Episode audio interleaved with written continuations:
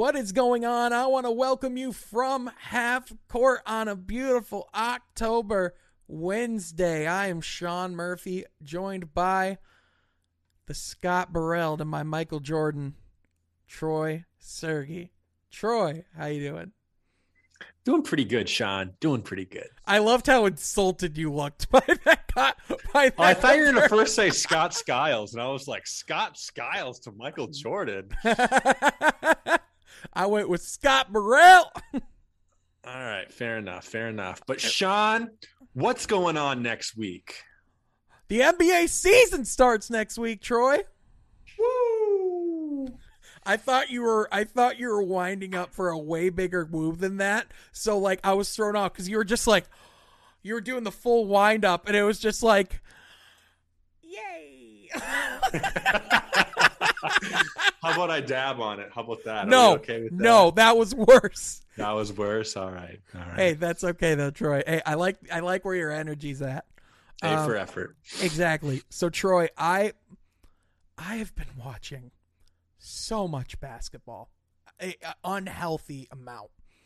Um, once I found out about the feature on League Pass, where um, so essentially there's a pe feature on League Pass, and apparently this has just been a thing, and I'm just new to it, and you know I'm just living in, in a bubble. But it essentially it gives you a a like a possession recap. Essentially, it's called, and so it's a condensed version of the game. You get to watch every single possession. It's like makes misses. You get to see pretty much how their offense runs. You get a general idea of what's going on, and you can watch an entire game in 40 minutes. And so Awesome. Yeah. I have been I've been able to see almost every game because of it. I mean, obviously, you know, like I, I still tune in. I still try to tune in live for like certain games. Like I I've been watching like I watched like the first quarter of the Celtics um the Celtics Raptors preseason game the other night. I watched a quarter of the Heat and the Hornets. I watched um I watched a lot of the Bulls. That Yeah. team has been insanely fun. Me too. Hopefully, we can talk just briefly on that because Oh, that was a game I watched too. A- yeah. absolutely. Let's Okay. let's do that right now. There, there is so I I actually put out a video yesterday. It's up on it's up on this channel, so be sure to check it out. Talking about the the highs and lows of the preseason for me, and the Bulls mm-hmm. have been they have been my my highest of high. They have just been so fun to watch. So. Um, they they are probably going to be the contender for the league pass team of the year because wow, they are fun.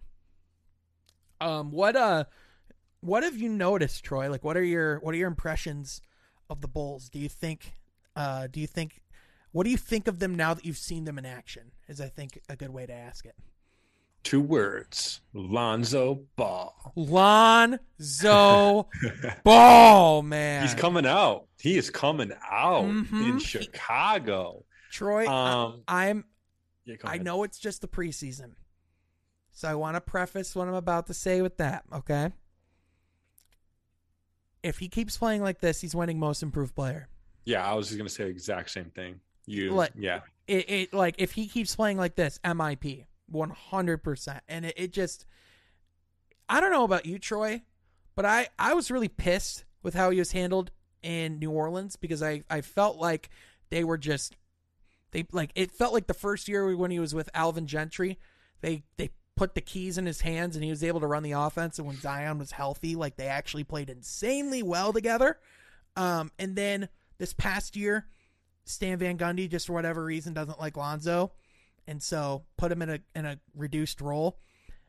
Chicago put the keys in his hands, and it Mhm. has been glorious to watch. right. And, and I guess I kind of thought, you know, DeRozan would be, I guess, the number one option, and he still could be. He very well still could be. But On a I, I see a put. I see a potential of Alonzo being a number one option for that team. Right, right. Well, well, as far as I mean, Zach LaVine's the number one. Oh, right, right. yeah, right, Zach right. LaVine's the number one option. But like as far as like, um, as far as like the primary ball handler, That's kind of what I meant. Yeah. yeah, yeah, primary ball handler. I definitely think, um, you know, eh, but like the the thing that's kind of special about that team is you have you have three guys on the court that all could do it, Mhm.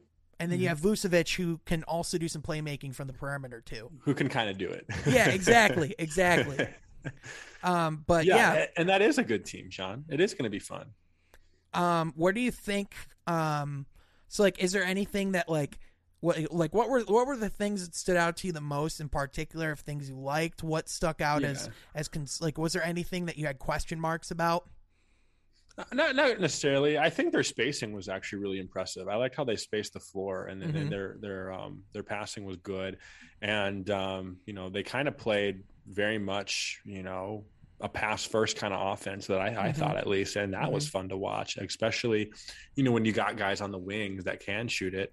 Um, you know that was something that I think in this modern league, you know, you need that to compete and uh, I saw that a lot from Chicago. Uh, a little bit of preseason that I've watched, um, and I guess you know, I don't know. I, I don't know if it's a red flag, but like you said, when you when you have a team like that, like I, like it's kind of like a JV version of Brooklyn, right, or a freshman version of Brooklyn, where you have guys like like last year's team with Kyrie, Harden, and Durant, where it's like you know all can score.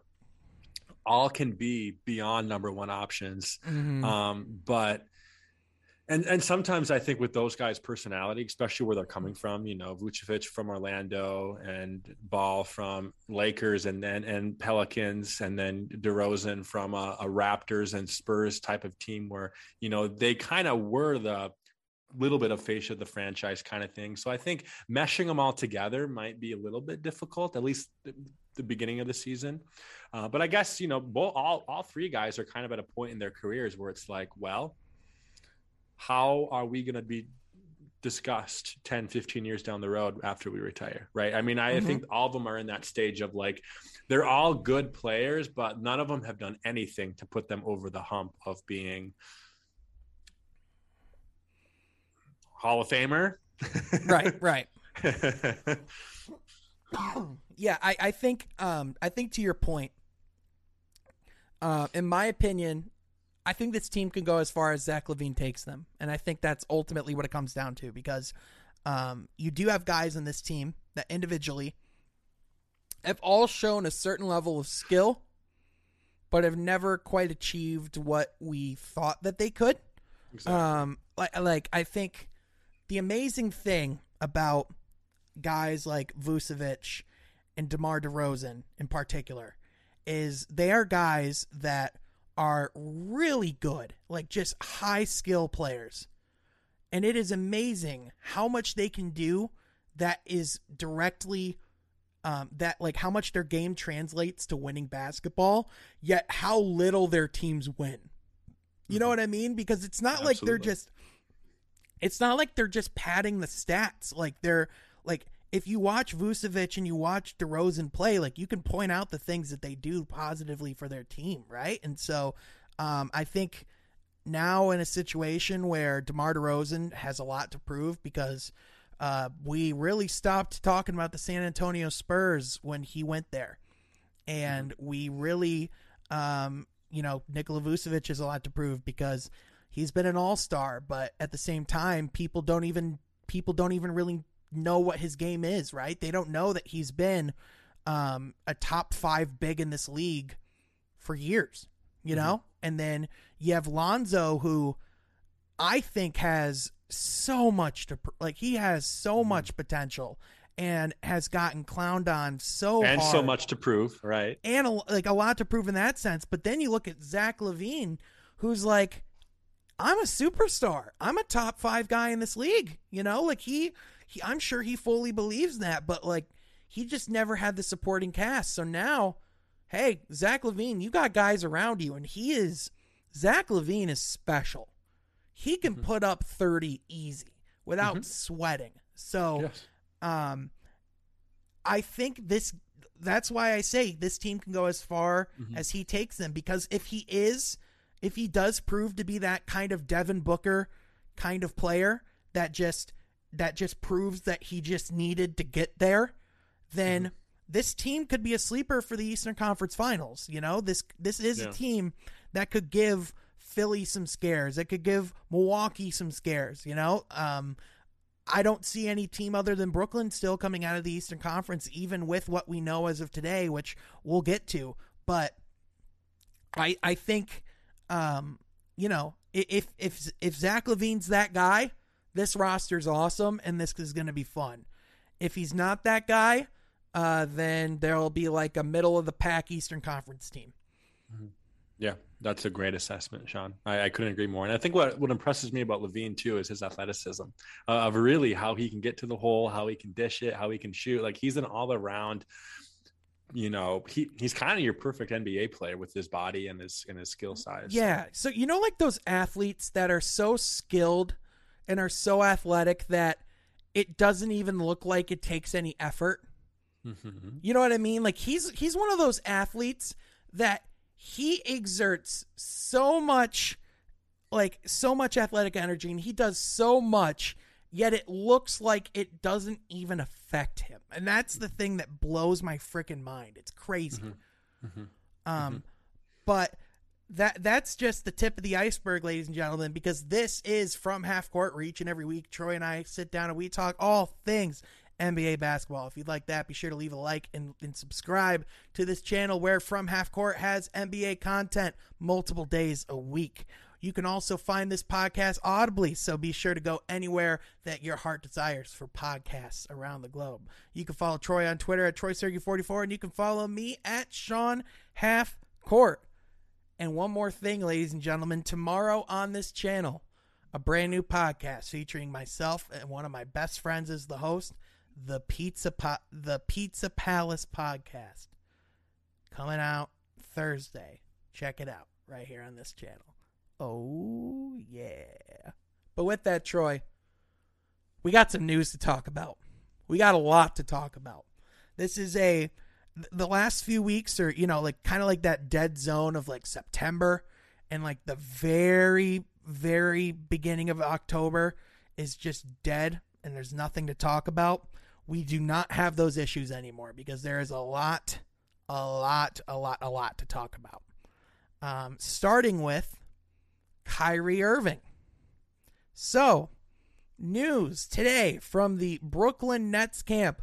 Sean Marks releases a public statement saying that Kyrie Irving will not be with the team he, he will not be allowed in Nets facilities. He will not play in any games unless he can be a full time participant, aka unless he gets the vaccine.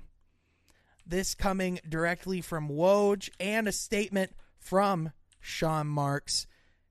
I'm going to pull that up right now. But Troy, what was your gut reaction after you saw that? Didn't surprise me but it really did not surprise me, Sean. Uh, I, I, think Kyrie has taken the the stance, you know, leading up to this point that he will not get the vaccine. Period.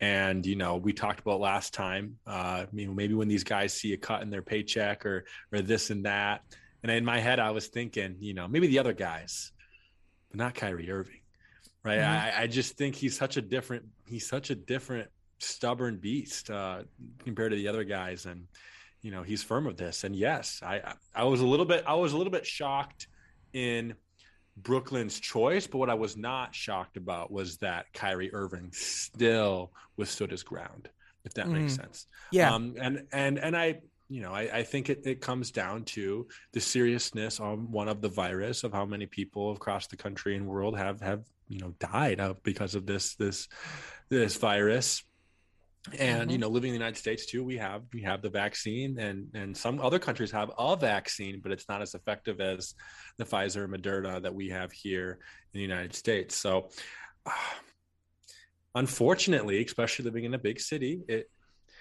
it's something that needs to get done it's something that the yep. league has been stressing the league has not stopped stressing and he's had all the time in the world to to get this shot um, when the rest of the world is, is begging for it. Well, and, so, and here's the and here's the ahead. thing, yeah, uh, because you know I, I think it's important to remember that um, t- to your point. First of all, the NBA is not mandating that its players get vaccinated. They are putting heavy um, incentives and things about quality of life and what you can and can't do if you're vaccinated or unvaccinated.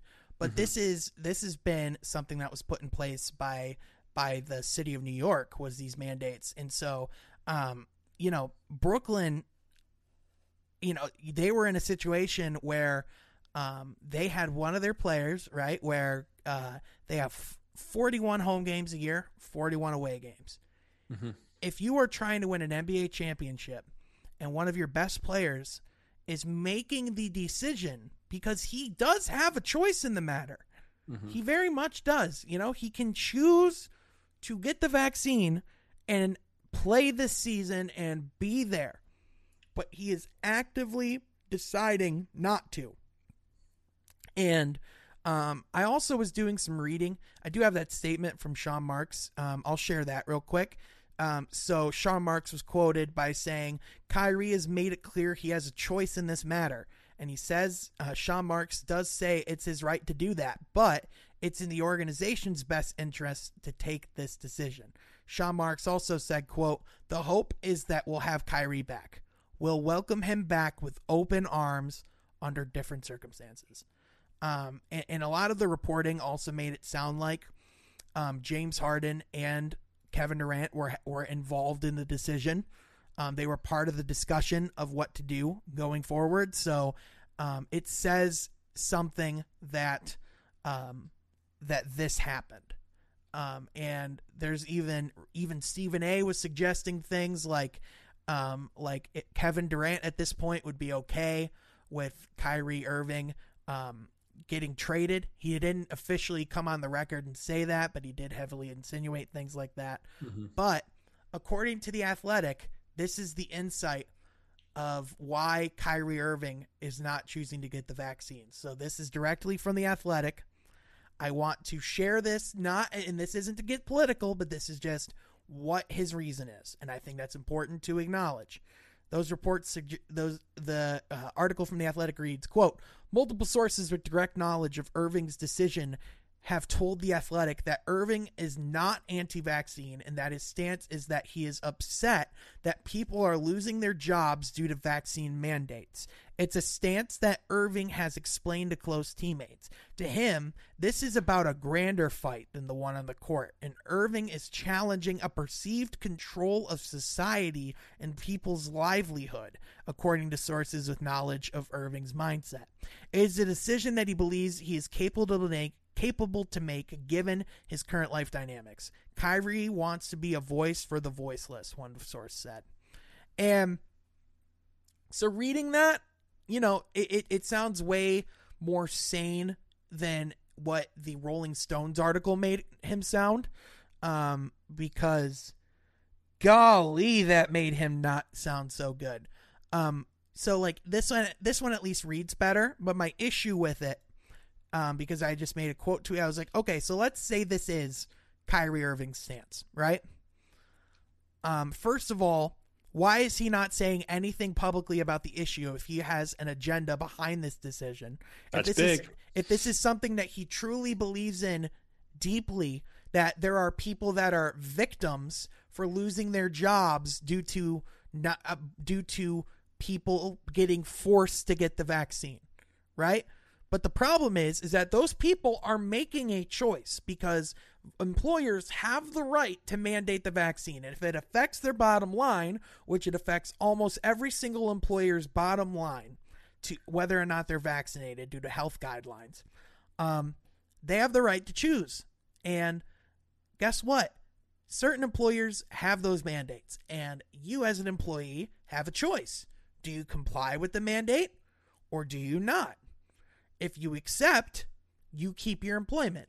If you decline, you are choosing to leave. That is not you getting fired, that is you quitting because you are deciding to not get the vaccine. So, I understand if Kyrie wants to uh, wants to have a conversation about what should and shouldn't be mandated. That's a different conversation.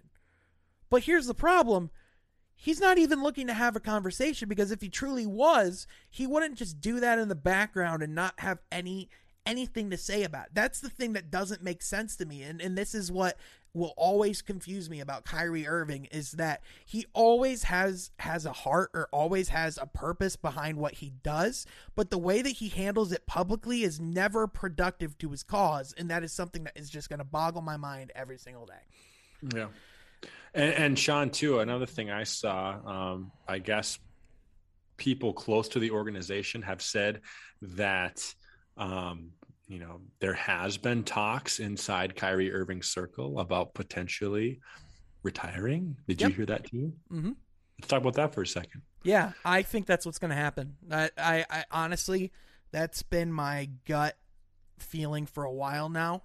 Is Kyrie? It just he just seems like he's so close to retirement. Like from from a physical standpoint, he could he could play for another 12, 13 years. Um, Another, you say? I yeah, I, I think physically he could play he could play for a while now if he wanted to. In my opinion, if he wanted to, I, I would I would say probably maybe nine, but he's, not, he's not 26. Yeah, He's like he's like mid twenties. He's he's he, he's and, and here's the thing, like yeah, he's had injuries, but he hasn't had any truly devastating injuries. And the way that he, in the way that he plays the game, how efficient he is, how much he does, he could play till he's forty. I don't he's- think Kyrie's 26. I think he's 20 27 or 28. He's twenty nine. So I will I will I will correct. He is he is twenty nine. However, I stand by my statement. But anyway, It, it would be it would be a tragedy if if we if we have ne- if we will never see Kyrie Irving on a basketball court again. That will Mhm. be a tragedy. he he I- to me he just never has seemed truly invested in the game the game is not primary to Kyrie and that's okay if it's not if it's not your priority that is perfectly fine however you also um owe it to your teammates that if you are in that kind of situation um, you know that is you know you are making a choice to not commit to your teammates and and to uh to uh, violate your contract with Nets. You know that's you know a- at the end of the day um if if he is if he is questioning whether or not he's truly um, dedicated to being a full-time basketball player then that's a decision he has to make and all good on him but uh you know I to me this is just the fact that we could see the end of a of a career or the end of a run that we never really even got in Brooklyn would just be so infuriating. So, Mhm. um, and let's talk quick. What does this do to a current Brooklyn Nets team of not having Kyrie Irving on the court anymore? do you want my honest opinion or do you want my analyst opinion? Both. All right, I know your honest opinion. I know your honest opinion. my honest opinion is that it's addition by subtraction. Um, I think it frees them up a lot more. I think, uh, I think my honest opinion is the more you can have the hand, the ball in the hands of James Harden than Kyrie Irving, I think the better from a schematic standpoint because I think, um, I think James Harden is a more talented playmaker as far as distributing the ball to his teammates, and I think sometimes Kyrie can overshoot. Um, so I think they'll be fine in that standpoint. And um, but I wonder how this would work as far as salary cap, because then does that mean that that would open that slot to potentially sign players in free agency or the buyout market in the middle of the season? Does that mean that they can um, that they can make trades and possibly um, like you know work their way up and getting some more decent role players? Like you know, I to me that's where my head goes. Um, so I, I, think I think ultimately they're still my championship favorites because I think Kevin Durant and James Harden are two of the three best players in the world. Um, but it definitely you, you do have to acknowledge that anytime you lose a player that talented, um, that that hurts because let's be honest, if Kyrie Irving was healthy, um, the Milwaukee Bucks would not be champions. That's just that's just fact. That is a fact. So, um, what about you, Troy? What do you think? Yeah, I, I think as far as that question of my my honest opinion of what does this do, I, I, think yeah, I think long term it, it it may to set them up for a better a better player to run the on the point. But I think um, my answer is the team will go as far as Kevin Durant will take them. Right, Mhm, It- it- mhm. it's that simple. Just like the Chicago thing. And I think Um, that was the case even with Kyrie Irving on the roster, in my opinion. Yeah, yeah, yeah. I don't. I don't. Yeah, I guess I don't really know how much they they lose. I, I say maybe maybe three games tops. I They mean, I will. more. I mean, I will say this: I, I it puts more pressure on Kevin Durant and James Harden. That But I think Um, they're ready for the pressure. yeah, well, I mean, like the pressure in the playoffs. Obviously, what I'm saying is it's really more so about the workload. Um, it just Mhm. adds on more wear and tear. Like you don't really, you're like you know you're going to be playing more minutes. You're going to be asked to do more on the offensive end. Like yes, your stats will benefit. However, um, will will your health maintain when mm-hmm. when the playoff time comes around? Yeah. Because I mean, let's be honest, they both were out for significant periods of time last past season, and Kevin Durant he always has health as a question mark. When when he is healthy, you know he wins. When he's not, it's kind of hard to. So Right. Another thing too, just like something that quickly popped in my head was, if if Kyrie retires from the NBA, do you see him playing overseas? no, Okay. Um, I, if anything, I could see him retiring for like a year or two and coming back eventually too. Um, because that's the thing with Kyrie is if it, you know whatever decision he makes, he changes his mind the next day, right? So, um, I could see him coming back to the game someday, but also, um, I think. Um, if Kyrie if if Kyrie does stay retired or if Kyrie does retire, I think he's become I think he's going to try to become a political ad, ad uh, political Activist. activist. Yeah. So that's that's where I see him going because that's that's where it seems like his a lot a lot of his interests are is on these societal issues. Um, so you know if if that's really what his his stances are, then I think it's time. You know, in that case, if he wants to put some action behind his words, then go do it. Otherwise, you know, we'll see what happens. So Mhm. yeah so that that you know i i don't know if there's much else to say beyond that i think you and i are both hoping he gets the vaccine and that he's on the court as soon as possible um, because it really isn't to me it just isn't worth sacrificing all of that you know what i mean but Yeah. especially knowing that you know any misconceptions of the vaccine that this is based on are not true and so it just makes it frustrating in that light all right next up on topics of conversation ben simmons week two of simmons watch here on from half court comes an update that seemed like the only natural next step other than getting traded. However, the way that this all went down is the weirdest thing I've heard in the game of basketball in quite some time. Um, so Troy, do you know do you know everything about this story? I guess I don't. Do you know about how he showed up and they didn't even know? I did not hear that. okay, Troy, this story is incredible. So I'm going to tell you and I'm going to tell everybody. So Ben Simmons, right? Him and his camp, um, as it's all getting reported yesterday, um, or on Monday, as of as of when this comes out, that Ben Simmons and Clutch Sports, you know, his camp are having conversations, and it looks like they're progressing towards having Ben Simmons return to the team by the end of the week. Um, that so that was the discussion. Those are the reports, and that was what we were working off of. And the and the Philadelphia 76ers, that is exactly what they were expecting. So then, you know, obviously that's a big story. Um, Philadelphia, they're having a preseason game against Brooklyn, and all of a sudden, um, Elton Brand gets a text saying Ben Simmons is outside the team facility. He's here to get a COVID test. And so Ben Simmons, out of the blue, without talking to anybody, hasn't talked to anybody in the organization for three months, just shows up on the night that his team is having a preseason game that he is actively not there for to get his preliminary COVID test to come and join the team just shows up and doesn't even say a word to anybody. The general manager, Elton Brand, found out through a text message. Oh Isn't that God. just insane? Yeah.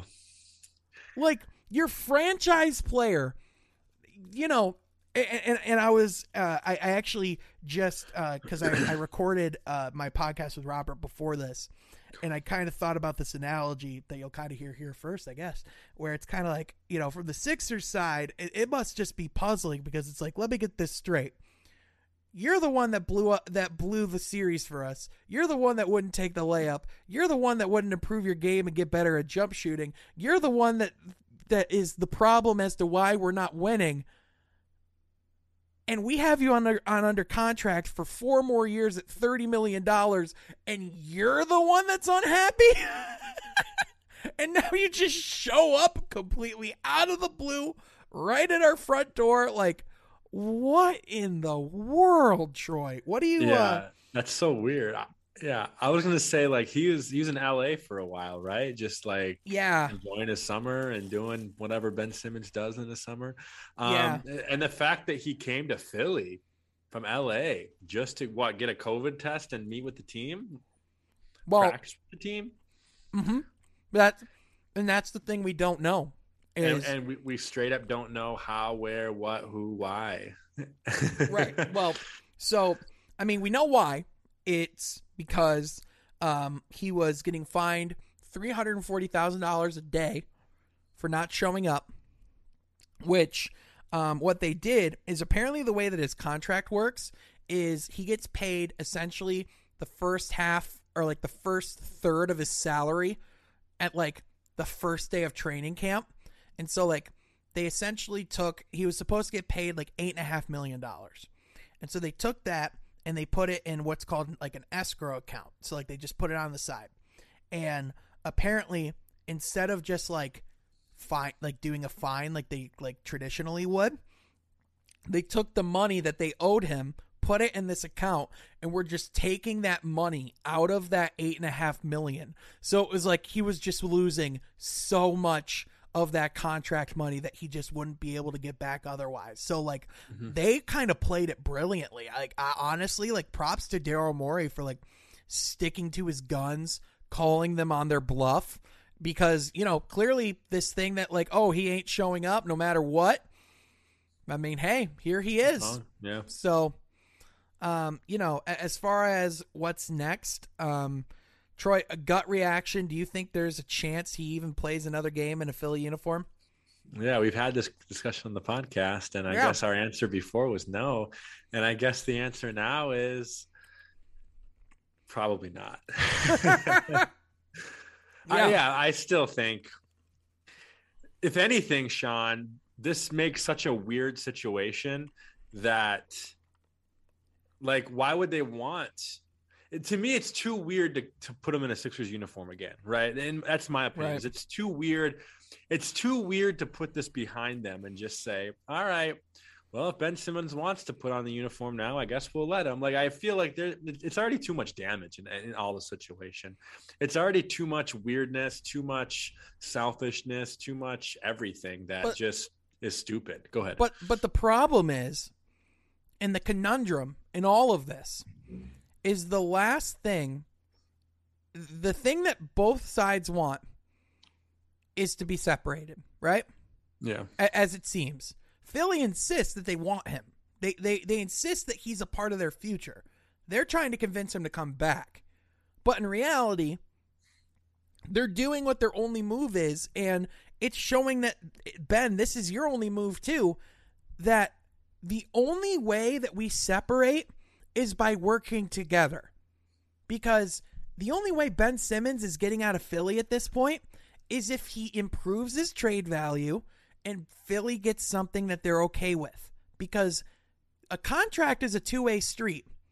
Like, yeah, you get paid all this money, but on the other hand, Philly paid you because and they and they own the rights to Ben Simmons as an NBA player for the next 4 years.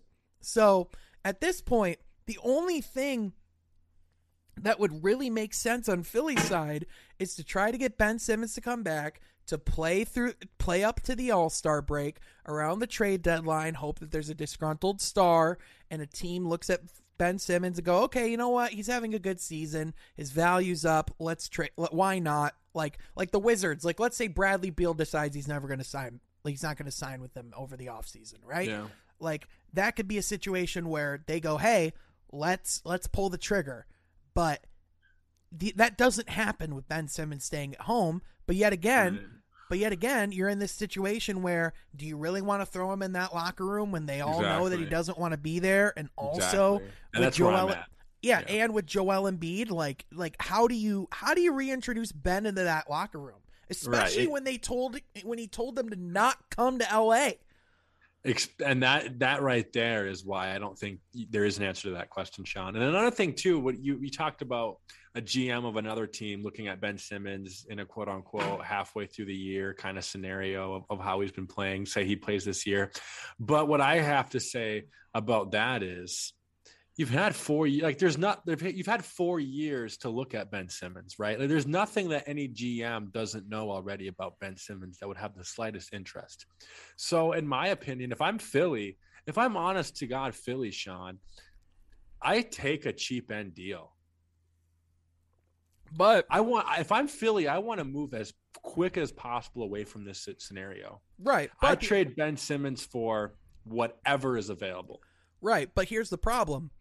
The the other the other side of it is yes, that might be the best case scenario from a culture standpoint long term. But how about a winning standpoint? Because if you if you trade him for the cheap end, you you are committing to not only wasting um Ben Simmons on the 76ers, you're doing the same thing with Joel Embiid because then at that point you're relying on a free agent signing and coming to Philadelphia. When Phil- Philadelphia has historically not exactly been a Free a agent free agent market. destination. Like, yeah, sure, you could you could in theory get a guy to come and sign and say, "Hey, I want to play with Joel Embiid." But that's great. That historically hasn't really happened in Philadelphia. The only way that they've gotten these guys is through the draft or through the trade or through a trade. So, you know, and the other piece of it too is if I'm Daryl Morey, if I'm the Philadelphia 76ers, here's the other piece of it. You want to show these teams how good you are and you like to ultimately get your pick of where you want to go. Hey, Ben Simmons, you said you've been working on your jump shot this offseason. Hey, now you get to prove it to these other organizations. You know, hey, like apparently he's really worked this offseason on this thing. I'm not saying I believe that. I'm saying that this is another way to call him on his bluff and to actually come and show it. And the only way that he can do that, and the only way to get his value up, and the only way he's going to get out of here if he truly wants to, is if you suit up and play. So I don't But, think. Sean, one more thing about that is that Mhm. Philly put themselves in this situation. Right, and that's Like- what I'm saying. Yeah, like Mhm. like you said, like like like kissing Ben Simmons goodbye for a bag of chips, and then essentially setting yourself up for Joel Embiid to do the same thing. I have no sympathy for that. Oh, I don't have any sympathy either. I'm just saying this is the only this is like their final play to even salvage something. That's that's what I'm saying. This is the only like Right. This isn't what I think is is the is the right move. This isn't what I think is going to happen. This is this is like this is what they have to be thinking or this is probably This is what this is us playing all the cards. Yeah, one hundred percent. This is Yeah. this is like you're on your final hand of poker.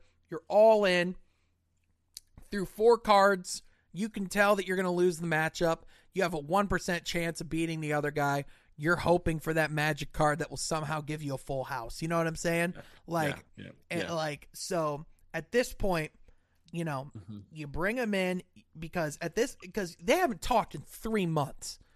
Mm-hmm. So at this point, they have the the first step is they got to talk and they got to actually listen to each other and see where they're at because at that point they can have a conversation and Philly can say, okay, yep.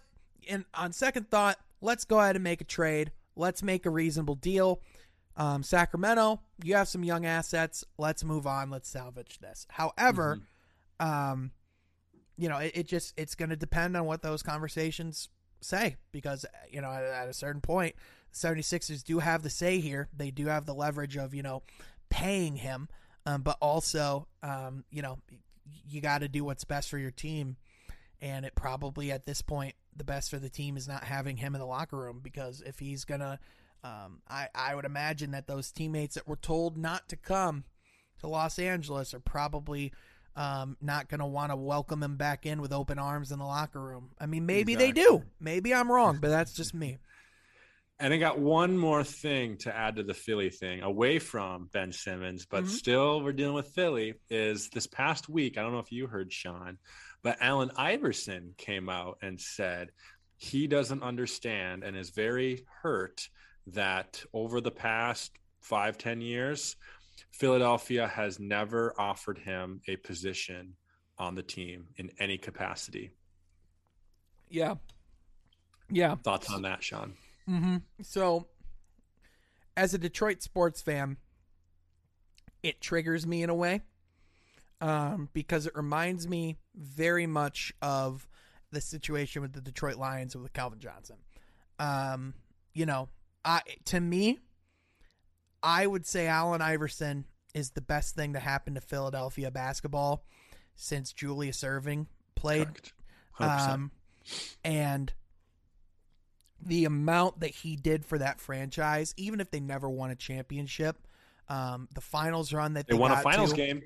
Mm-hmm, yeah, they got to a finals. He um, he broke so many records on that team. He did so much, and he is so syn- synonymous with the city of Philadelphia and the culture of the 76ers that you know, as as someone that is a is a fan of sports and a fan of these athletes, you know, I I agree in the sense that it is mind boggling that Allen Iverson isn't part of the organization because imagine from the player's standpoint how how great it would be to know that you can have a guy like Allen Iverson to talk to. You mm-hmm. know, like mm-hmm. I mean, heck, Ben Wallace, he he just got brought on in an organizational spot with the Pistons. I mean, the, mm-hmm. the San Antonio Spurs. They just did the same thing with Manu Ginobili. Ginobili you know, so so if I'm Allen Iverson, I'm looking at these franchises that get it because clearly Troy Troy Weaver gets it. You know, clearly the guys in the Pistons front office get it of saying, okay, how do we establish this culture by bringing in these guys that are that culture? And so if I'm the Philadelphia 76ers, you know, I'm like, you know, I'm looking for anything, like whatever you want. AI. I mean, they already brought in Elton Brand. Yeah, you brought in Elton Brand. Why not bring in Allen Iverson? You know, like I, like what the doesn't heck? make sense. Yeah. Yeah. So I guess yeah. my only thing is you know, throughout his career and even post career, Allen Iverson has kind of been seen as a liability in some fashions. Yeah. yeah. The cultural icon, but also the unpredictable bombshell. Yeah. Yeah. But I mean, it doesn't have to be a full time spot. It could even be like what Drake is, where he's the team ambassador. You know mm-hmm. what I mean? Like he can just yeah. He can be a yeah. public face that you have at home games. He can be you know, he can just be someone that you bring in as an advisor for free agency. Correct. Yeah, something or a scout. Yeah, like literally. Well, I mean, I don't know. Scouts. That's a that that is a very it's better than nothing, Sean. okay, but the last thing you want out of a scout, if you're talking bombshell, unpredictable, like scout, being a scout is an objectively nerdy job. Like you have to love watching random ass basketball and like just You'd look. Be a good scout, Sean. I, I I mean I I I appreciate that. I don't know, man. That's I mean I think I have a good eye for talent, but like you know, it is a different level because like not only is it the eyes, but like you have to look at the statistics and there and there and all that stuff.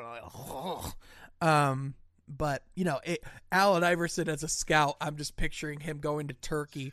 Like, yeah, hey, I'm Allen Iverson. I'm here to watch uh Bosmov Cheklov play so we could draft him the second round. Like that that it's just a funny image to me. But, yeah. Uh-huh.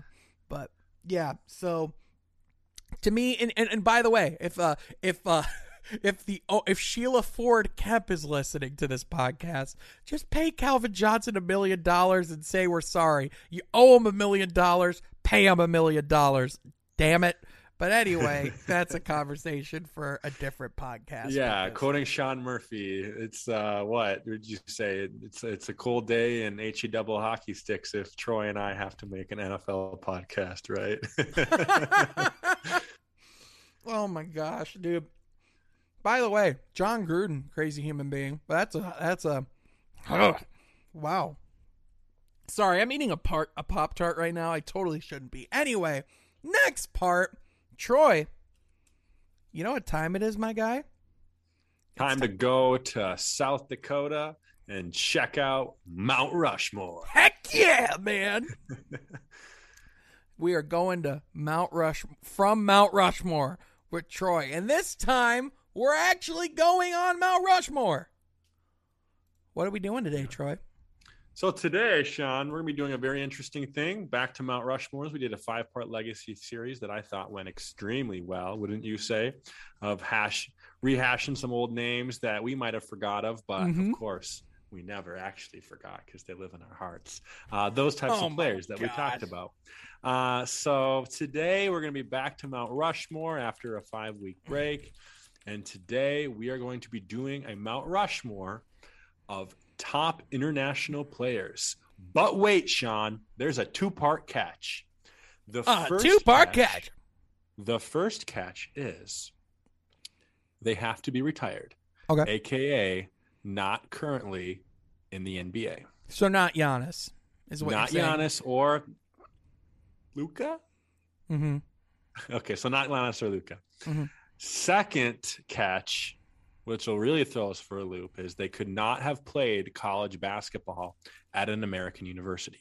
So Mhm. that scratches Hakeem Olajuwon off the list, and that Mhm. scratches Steve Nash off the list. Mhm. So strictly international players who were drafted as international players, Mhm. not international players that played college basketball. Makes sense to me. So, opening up on our list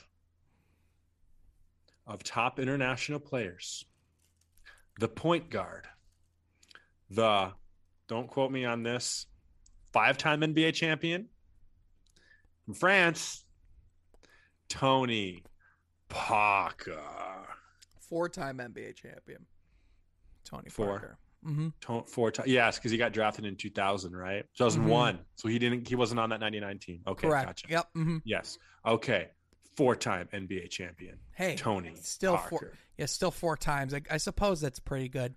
Yeah, Yeah. I mean, listen, he's yeah, Mount Rushmore, one hundred percent. I mean, you know, he, um, he he was never the, he was never the best player on his team, but he was never appreciated for what he brought to the game because he Correct. just was. Correct.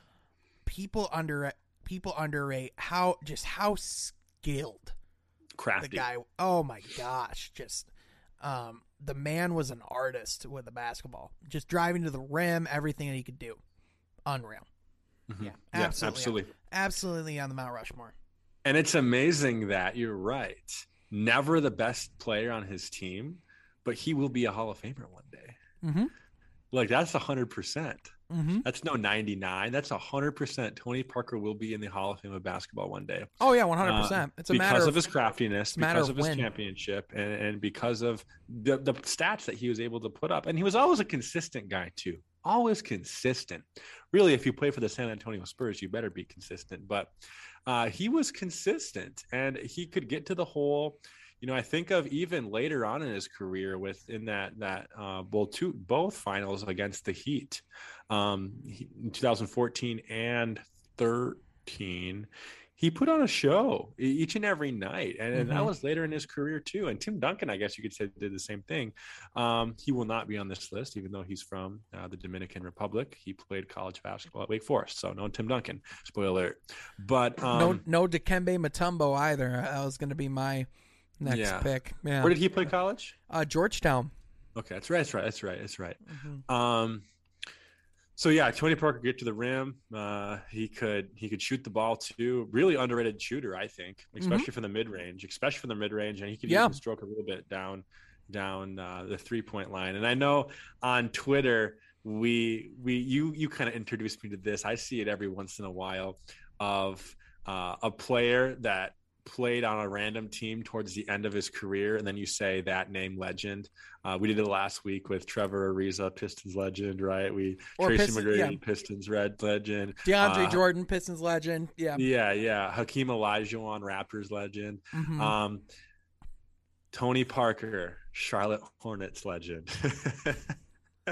hey, we get a new one now. We get a we get both Raptors legend Stanley Johnson, and now we get Chicago Bulls legend Stanley Johnson.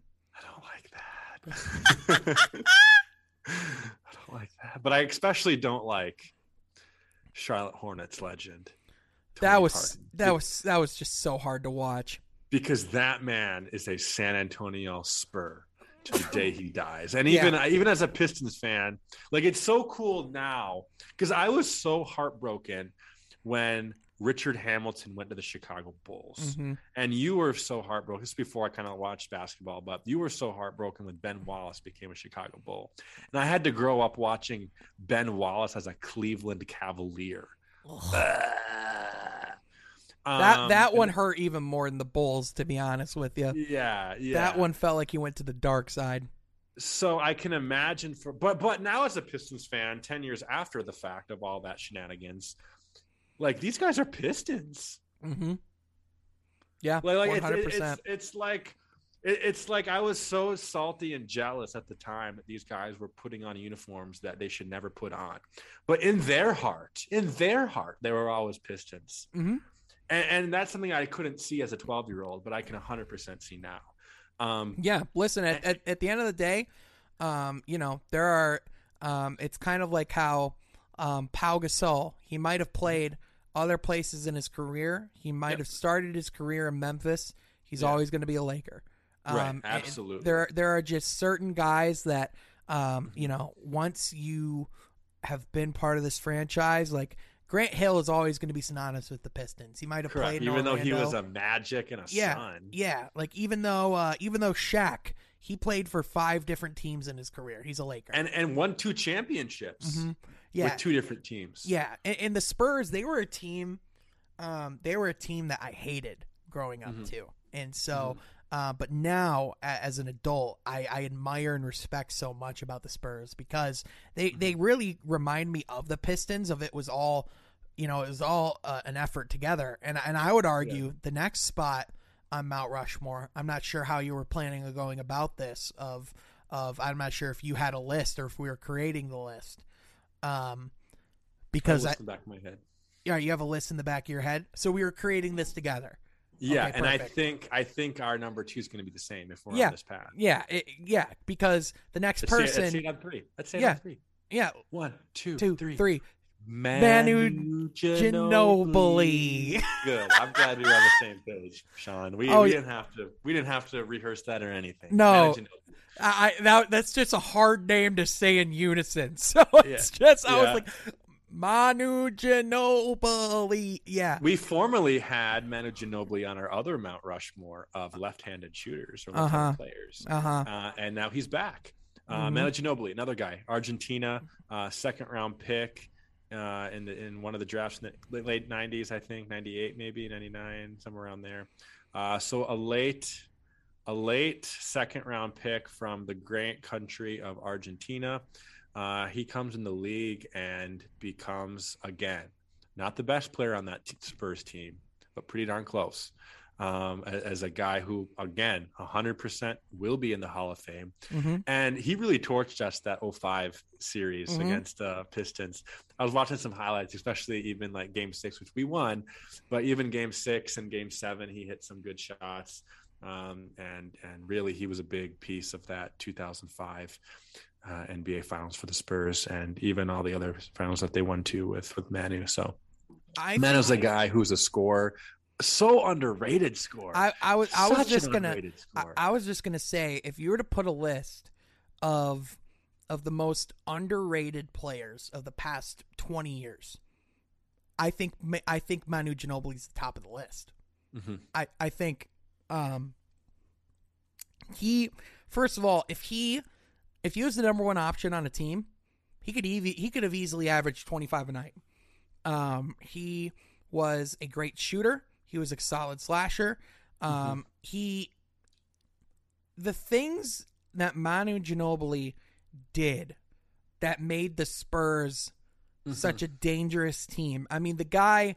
I mean, he was he would he would start. He would come off the bench. He he literally did whatever that team needed him to do, and he to win. never never had an ego never n- never got in the way like he just he was just a winner and um you know how he was a, he was a great uh international player too in the sense of of rep- representing Argentina and all the battles that we would have against against him in Argentina um, you know, he was like one of those international players that I know. I was like, ah, crap, we have to play Manu Ginobili, you Mhm. know. Um, so um, everything about Manu Ginobili, like he is, um, he's just a Mount Rushmore type guy for a lot of reasons. Um, he's definitely going to be a Hall of Famer um, as well. I think that Spurs dynasty or that Spurs um, team in general is just going to be a team that like we're never going to see that again. Like like in the NBA or at least not for a long time where you just have guys that stick together. They're kind of the quiet stars. They're always in the mix. They're always in the Western Conference Finals picture. Like they were Yeah. they had such a run in the West. Yeah. and they had everything together too. And I want to say even that 2013 and 14 uh, finals runs that they had, they really both they kind of came out of the blue, but Yeah. like none of us were shocked either. Yeah. right? that, that they were Yeah. playing the Heat in the finals and LeBron, right? Like it, it, Manu Ginobili, I remember the day he retired, and it was like, wow. Today's actually a sad day for the NBA, right? Yep. Like it, Mhm. it, it's genuinely a sad day. That was one of Um, those that was one of those moments where it felt like the world stops. Yeah, Yeah. when Manu Ginobili retired, absolutely, I fully agree. Um, and yeah, a good defender too, an underrated defender. And I honestly, Sean, I would do a Mount Rushmore now of of underrated players in the past twenty years. But guess what?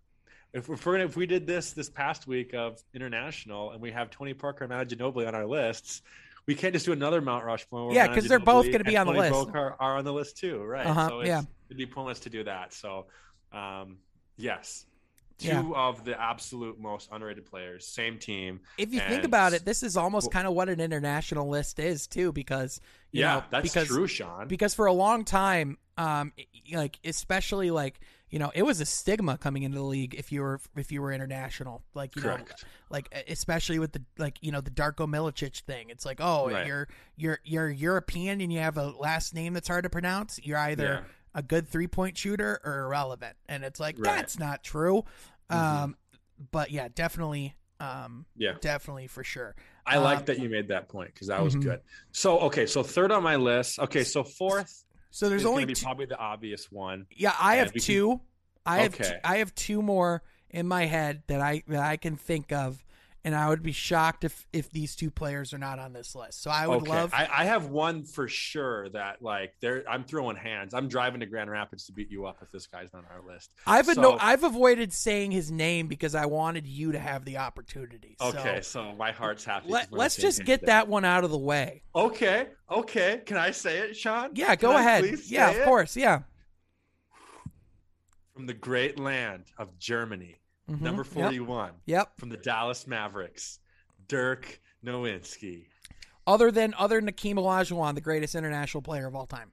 Yes, I fully agree. And uh, yeah, I just I love I love Dirk. Like he's the only player, Sean, that when when he had a good game or even just scored against our Detroit Pistons, I was fine with it. Like, you Uh-huh. know, like I, he's the only player that I sincerely wished had a good game against us because it was just an opportunity to watch Dirk play. Like he was just he an, is he was an my assassin. favorite player, my favorite player of the past 20 years, um, by far. Uh, everyone from fifth grade, ever since I played basketball in fifth grade, people compared him to me, or I me to him. I'm sorry. Um, all the way up compared to- him to wow, Dirk Nowitzki's like a Troy Sergey. up to when I was in 12th grade. yeah. um, I was Dirk, and when when when people saw a a eighth grade game, a freshman game, a JV game, a varsity game, they saw me and said Dirk, and I always like took pride in that because of how much I love Dirk myself, and and for a, for a fan or a parent to watch me, little me play and see my favorite player and and not know that it's my favorite player, but still tell me that like it it was awesome. So like Dirk is just Oh my gosh, I love Dirk. I got to see him play my senior year of high school against Mhm. the Pistons at the Palace. It was so cool. Uh, but he's a guy, 2011 NBA Finals MVP, uh, 2011 champion, uh, the Should've 2000. Wish he would have won more. Wish he would have won more than one, in my opinion. Yeah. I, um, I mean, you know, there was the there was the finals against the Heat in 2006, the comeback Mm-hmm. Yeah. or, the, or two, yeah, 2006, where uh, Dwyane Wade has his coming out party and they had the Yeah. comeback to win the finals. Um, Right. You know, and he I- won the MVP that year, I believe, too. yeah, I think, in my opinion, one of the greatest tragedies of Dirk's career was the fact that they never adequately got enough talent around him to pull the Yeah. to get it done because there were so many years and people forget, but like the Mavericks were number one in the Western Conference for quite a bit. Yeah, And they, they they- were. And and they were uh, they would often make it to the Eastern Con- to the Western Conference Finals. They would always you know have really good series against the Lakers or the Spurs. Um, you know, whenever they, he, Dirk would run in with Steve Nash, at one point he was teammates with Steve Nash. You know, like just um, you know the how it was just so special and people um you know a, a lot of it was just made about what the heat Mhm. did wrong in 2013 when when the mavericks won the title um, 2011. yeah 2011 uh, my apologies when when the mavericks won the title in 2011 a lot of people made it about what the what the heat did wrong Right. but they didn't Yeah. focus on how sensational Dirk played, how Sure. great the Mavericks did, and like you know, it was it just he was just one of those guys where he couldn't retire without winning a ring. He couldn't. Right, right. Just yeah, there's couldn't. no doubt. There's no doubt, Sean. And I and I was hoping when he did retire that that 2000 is it seven year when they were the number one seed. They only lost 16 games all year, and they Yeah. got bounced by the Warrior, the Bor- the Baron Davis Warriors. Yeah, in the- the, first round. Yeah, Um, but I haven't heard anyone talk about that series like since. So I'm glad that wasn't a, a legacy of Dirk, really. I Um, mean, pe- I mean, people talk about that series, but they talk about it's really more so the triumph of the Warriors. You know right, what I mean? then the like that, of the Mavericks. yeah, because I mean, it's not it's not Dirk's fault. You know what I mean? Like, I mean, he didn't have the greatest series, but I mean, I mean, hey, how much he's done for Dallas, like, yeah, listen, man, he top ten, like top ten player of all time as far as fade away. goes. Oh my gosh, I think he's seven, seven or 8 Mhm. Um, he caught that ball in the low block and and kicked his right right leg Mhm. up in that fade away, and it Yep. was nothing but net any time Yep. every time. Oh, I get And- chills just thinking about it. and as and as much as I could just talk all day about Dirk Nowitzki, I gotta know Troy. So I have a name in my head. For I have a name too, slot. and what I'm hoping we can do, Sean, just like we did uh, with our Mount Rushmore shooters. Remember, I had Yeah. Reggie Miller, you had Klay Yeah. Thompson. Yeah, I'm hoping we can say at the same time because I don't. I think we're thinking of two different people, but we could be thinking of the same person. And let's just debate each other until we can settle, and we'll have the loser be the honorable mention. Is that wait, fair? wait. That that's fair, but I have a counter idea. Okay. What if we name who we think the other person's thinking of? Okay. And yeah. Then, and then we do we do the rest of it after that. okay. All right. Fair. Who do you who do you think I'm thinking of? You're thinking of Toni Kukoc. Okay. Who do you think I'm thinking of? I thought you were thinking of Peja Stojakovic. No. Who are you thinking of? Peter Stojakovic probably would be my fifth or sixth. I'm thinking of Yao Ming. I'm thinking of Yao Ming. What? What? All right, yeah, okay, thank goodness because it's Yao Ming. Like, From the great land of China, first pick in the 2001 NBA. No, that was Kwame Brown. 2002 NBA draft. I was going to say first- Troy, I was like you can't have a list of the greatest international players and not include the Chinese 7-6 monster in the paint. yeah, Yao Ming. We were on the same page. Listen, man, I, he his um he- the thing about his career is it wasn't long. And his dominance didn't last long either. Correct. Because you can't be that tall and Mhm. expect to run down the court as much times as Yao Ming did. But guess what? He honestly did. But yeah, because that's the thing. Because because here's the thing: when he did play, excuse me, it when he did play, and when he was healthy, and when he was on the court, Yeah, beast. Almost as unstoppable as Shaq, but not Mhm. quite. mm-hmm. yeah, one hundred percent. He wasn't a bust, that's for sure. Heck no. Heck no. Um yeah, it's it's Yao Ming. I mean, everything he did for the game. I mean, Mhm. the ambassador he was. That's why the- he's in the Hall of Fame is be, not because of his NBA career, but what he did to China. China's the number, or basketball is the number one sport in China. yeah, Like, he's- like it, it talk about a legacy in China. We talked about Stephon Marbury. yeah, Yao Ming. Ming. Yeah, Yeah. it's it is Yao Ming. He's he's he's the he's the godfather of basketball in China. It feels like you know he Right. um you know ultimate you know he he didn't do a ton as far as accomplishments in the game like Mhm. like Didn't win any MVPs. No. No, finals But- MVPs. but multi-time all-star Mhm. um uh he got over 9200 points in his career 4400 rebounds 900 blocks um and That's a big stat right there. Yeah.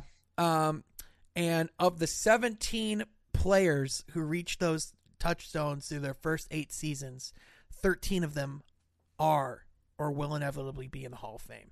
hmm And to So- think he kind of actually had a like somewhat rivalry with Shaq is Yeah. pretty darn cool. Because like Yeah. Shaq doesn't have rivals, but Yao Ming was as close of a rival to Shaq as anyone. It, I mean, he was the only one that you could make a legitimate argument was as dominant. Now, granted, Mhm. if if they were to play in a seven game series, my money's on Shaq because Mhm. I think Shaq in probably five, maybe six. Yeah, because tops. well, because even though even though Yao Ming did have the dominance of his height, Shaq had the dominance of his will and of his Mhm. of his motor and of his Mhm. of his i i- like his strength. And so, to me, I'm going to take strength over height all day, every day. But me too. I mean, listen, man. Look I at mean, Yao Hasheem Ming, to beat. Yao Ming was no scrub. Yao Ming was Yao yeah Ming was yeah, yeah. Look at it. Yeah, look at Hasheem Thabeet. Case in point. Um, I'm surpr- I'm surprised we had the same one on that last one. Yeah, I'm really happy we did too because Yao Ming needed to be on our list. And Yeah, glad that you 100%. thought So true. It's true. And I think somewhat okay. I, I gotta watch what I'm saying here, but somewhat, somewhat of an underrated shooter because Yeah. he had a little Yeah. mid-range game Yeah, he yeah he is an under. That was an at under. seven six, Yeah, six inches That was shorter actually- than eight feet tall. that was actually something I was going to bring up. Was like unlike Shaq, he could Yeah. actually he could actually score outside of the paint. He was a multi-level threat. Definitely. And here's the thing: definitely. And how you going to block a seven six mid range jump shot? You're not. You're not. You're not. And not only was Yao Ming tall, but he was long too. Mm-hmm. Yep, one hundred percent. He could he could genuinely dunk it without jumping, which is insane. And I don't know if Yao Ming has any regrets on his career, but maybe like like if you throw Yao Ming in today's game, um, I think he needs that mid range even a little develop Yeah. a little more. Mm-hmm. And I, I don't. I think oh, we we could be talking about the Yao Ming MVP had he had he developed that a little better. Yeah, I, I, I almost wonder if Yao Ming would have made the league.